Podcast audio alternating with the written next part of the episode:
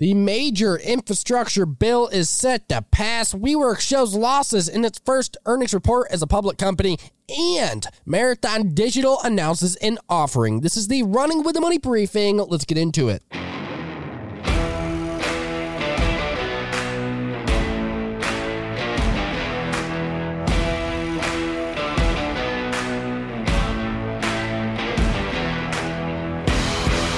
And we are back. Welcome to the Running with the Money podcast and briefing. I'm your host, Luke Donay. And guys, I apologize. I've been out for a week. And let me just give you a quick rundown on why. First off, unfortunately, I had COVID and I likely still have it. I'm working through it. I'm better um, at the beginning of this week, thankfully, so I can at least get this podcast done, this briefing done, and deliver for you guys. Um, but Thank you for all the well wishes. I loved them. Thank you for being patient with me. And we are back here with a briefing. Now, what are the markets doing? We currently have the Dow Jones down 24, the NASDAQ down 5, and the SP 500 down 1, with the Russell 2K also down 9.75 points, and the VIX moving up 2.75% on this uh, beautiful Monday, depending on where you are in the world. Now, taking a look at the overall markets, which sectors are leading the way today. We see utilities, energy, consumer defensive, real estate, consumer cyclical, and communication services leading the way to the upside. Meanwhile, the financials, industrials, technology, healthcare, and basic materials leading the way to the downside. Um, so a very different dynamic dynamic than what we've seen in the past few weeks, where technology has really been leading the way. You see some major names taking some major hits today in the tech space. You see CrowdStrike moving significantly to the downside. We're going to talk about that. And our first headline of the day is, of course, this major infrastructure bill that President Biden is set to sign here very soon. As we all know, this deal is over a trillion dollars and all the inflation fears continue to flame. We have seen over the past week, we saw that data come out of the inflation reports insane inflation, inflation highs, and printing here or creating more money um, to pass this infrastructure bill, this trillion dollar plus infrastructure bill, well, that is fueling the fires of inflation, unfortunately, and investors are not liking it. On the announcement that this bill would likely be passed, you saw Bitcoin actually move to the upside and a lot of other inflation hedges move to the upside. Now, what's all in this infrastructure bill? And are some stocks going to benefit from this, or have they already made their run? Well, the plan is going to put $550 billion in new money into transportation, broadband, and utilities. It is also going to put $110 billion into roads and bridges and other major large projects across the country when it comes to infrastructure. And you are also going to see $66 billion going to freight and passenger rail. Now, according to CNBC, this could include upgrades to Amtrak. And then you also see this bill directing $39 billion into public transit systems. $65 billion into expanding broadband and $55 billion into improving water systems, you know, improving those cities and replacing those lead pipes in their water systems. So this is a major bill. All a lot of this funding, according to multiple sources, will go out over a five-year period. And according to sources, a lot of these projects are going to take months or possibly even years to get started. So the effects are not going to be right away, but that's no surprise because nothing with our government, unfortunately, is instantaneous. Now, stocks that could benefit or have already benefited, stocks that are connected to this infrastructure bill were well, a few examples include Nucor, Caterpillar, Deere, and ChargePoint. There is also quite a bit of EV benefits, um, according to the latest headlines within this infrastructure bill or tied to this infrastructure bill. So you're seeing some EV stocks perform better as well, and the EV space has been on fire. So it'll be interesting to see what the signing of this bill does for the EV area and the whole entire charging infrastructure for EVs in the future. Now, shifting into WeWork, in this headline of the WeWork, they reported their first quarterly earnings as a public company. Not their first earnings, but earnings as a public company. This was their first quarter they delivered. They delivered revenue of $661 million. That's up 11% from the previous quarter or a quarter ago. And unfortunately, they continued to run a loss. They delivered a loss of $4.54 per share, and that was actually better than the $5.51 per share loss um, just a year ago. So year over year, you also saw their earnings per share improve. And then adjusted EBITDA loss coming out of the quarter was $356 million. And that was a $93 million improvement when compared to the prior quarter um, and adjusted EBITDA loss of $449 million. So the numbers aren't all bad here. You saw revenue expand, adjusted EBITDA expand, but their net loss coming in at $844 million for the quarter. So it was pretty mixed. The largest headline coming out of WeWork in these earnings was that they reported a loss. Now, you take a look at how the stock is trading on these results, and you know, at the end of the day, these numbers weren't terrible, and therefore you see the stock moving to the upside actually today after taking a major fall off 13 just a few weeks ago. So if you take a look, a few weeks ago, this stock was trading at $13.15. It's now trading at $9.50 today up three dollar up up 3.5 percent. So not too bad. Um, but at the end of the day not amazing here for WeWork on both an earnings basis and a performance basis over the course of the past few weeks. Now, taking a look at the biggest analyst calls of the day, we have to cover this major call on CrowdStrike, one of the cybersecurity favorites and darlings in the technology space, down 11% today on a call by Morgan Stanley, initiating coverage of CrowdStrike as underweight. Now, what did Morgan Stanley have to say? Well, they went on to say, quote, after multiple years of rapid growth as a next-gen security leader, we see growing signs of increased competitive and pricing pressure, likely making share gains more difficult for CRWD into 2022. The potential for decelerating revenue growth creates an unfavorable risk reward at 26 times 2023 sales. So, a very interesting mark or I would say call here by Morgan Stanley, initiating CrowdStrike as underweight, citing competition, pricing pressure, and decelerating revenue growth going forward for the years ahead. And of course, you see CrowdStrike trading down on this news by 31 points or 11.04% as we speak. Now, Argus downgraded Wayfair to hold from buy. Another one of those tech names absolutely getting slammed. You take a look at the way Wayfair is performing here on this call, and you see that it is down 1.81%, 4.66 points. Now, not necessarily slammed on the call, but if you take a look, and by slammed, I mean look at the three month performance. The stock is down 15% in the past three months, so not the best. We see Argus this call. What did Argus have to say? Quote, we believe that the Wayfair share price depends in part on continued revenue growth. However, revenue has fallen for two straight quarters. So Argus basically saying here, look, we believe Wayfair's stock price is dependent on their revenue growth and the revenue isn't growing. So therefore we don't see the stock growing a fair point made by Argus. And then we have JP Morgan reiterating Netflix as overweight. Now, what did JP Morgan have to say about Netflix? They go on to say, quote, Netflix is up 26% year to date versus the S&P 500's 25%.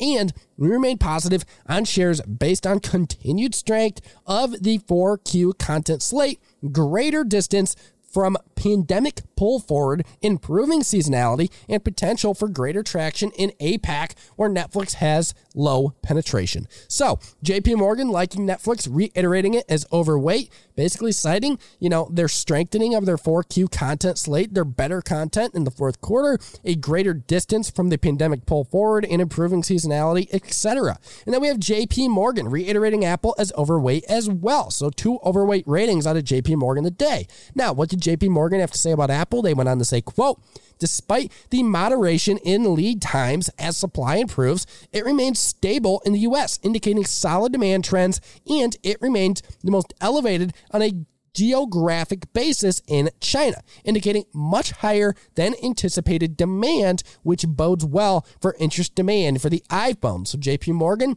uh, saying going on to say iPhone 13 series in aggregate globally relative to investor expectations for softer volume cycle in the iPhone 12 series. So in essence, JP Morgan liking the demand outlook here or the supply demand outlook here for the iPhone, liking the data they are seeing, liking the demand trends, and therefore they're liking Apple and continuing to like Apple. We have Piper Sandler reiterating Chipotle has outperformed. Now, this stock has been a runner. You take a look at the stock today of Chipotle currently sitting at 1,837 bucks per share, down 25 points today. That's 1.37% to the downside today. What did Piper Sandler have to say on this reiteration of Chipotle has outperformed? Well, they go on to say, quote, we reiterate our overweight rating and $2,600 price target on Chipotle shares.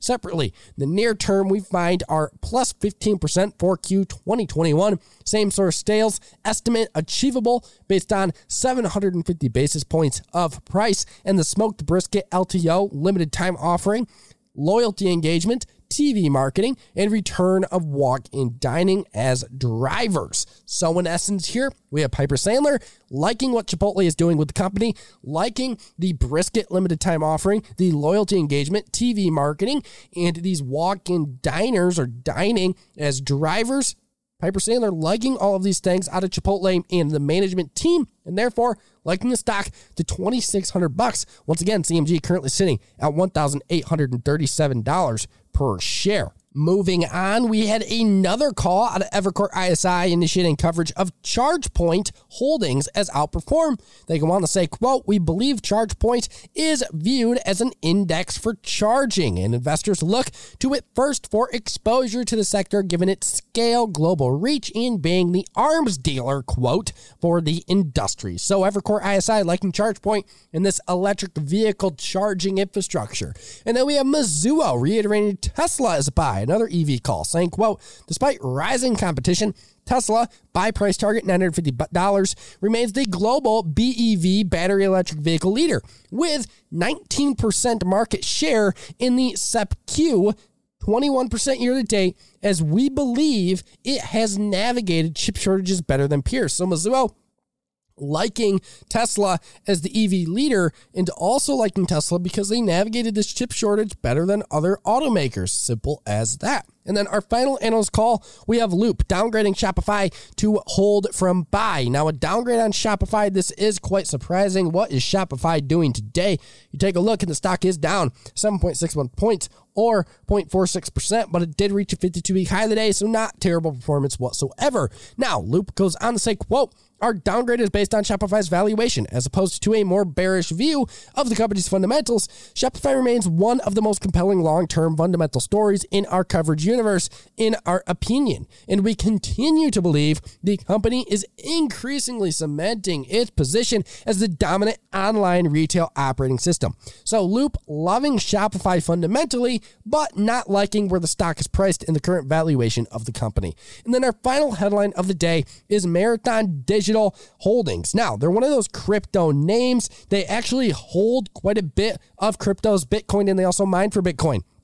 Now, they announced plans to offer $500 million of convertible senior notes, and that's a pretty darn big offering. Now, you take a look at this company and how the stock is reacting, and Mara, M A R A, that's the ticker, is down 18 points or 24%. So, what is this offering going to be used for? Well, the funds, according to management, are going to be used to acquire more Bitcoin and Bitcoin mining p- machines. So, basically, to expand the company because that's what Marathon Digital Holdings does. Now, Currently, the company is one of the largest publicly traded Bitcoin miners in the United States, and they have 133,120 miners. Holy smokes! And then you take a look at their most recent earnings, and total revenue grew by 76%. They just reported Q3 earnings not too long ago. Total revenue up 76% year over year from $29.3 million in the second quarter to $51.7 million in their most recent quarter, Q3. Now, the fund also owns or purchased 4,812.66 Bitcoin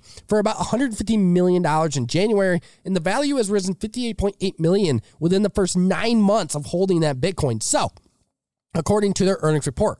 So, some big time moves coming out of Marathon Digital here announcing an offering of $500 million in convertible senior notes. And they're basically saying those funds are going to be used to acquire not only more Bitcoin, but more Bitcoin mining machines. So, in essence, Marathon here is just expanding their business, baby. Now, shifting into the week ahead, what earnings are we going to have? And well, Tuesday we have Walmart, Home Depot, Sea Limited, Jumia, Dolby. Wednesday we have Target, Lowe's, Nvidia, and Cisco.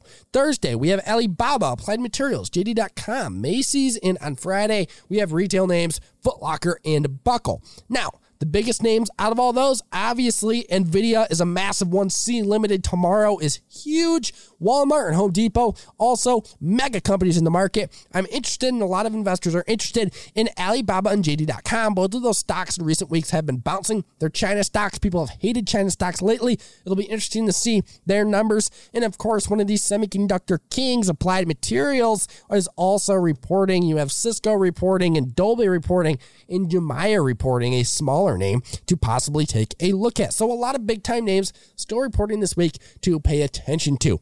Either way, thank you for listening to another episode of the Running with the Money briefing. We'll be back tomorrow, per usual, with the briefing. The briefing is back. The Running with the Money podcast is back. I am back in almost full health. So we're going to keep this show going. That's what we do here at Running with the Money.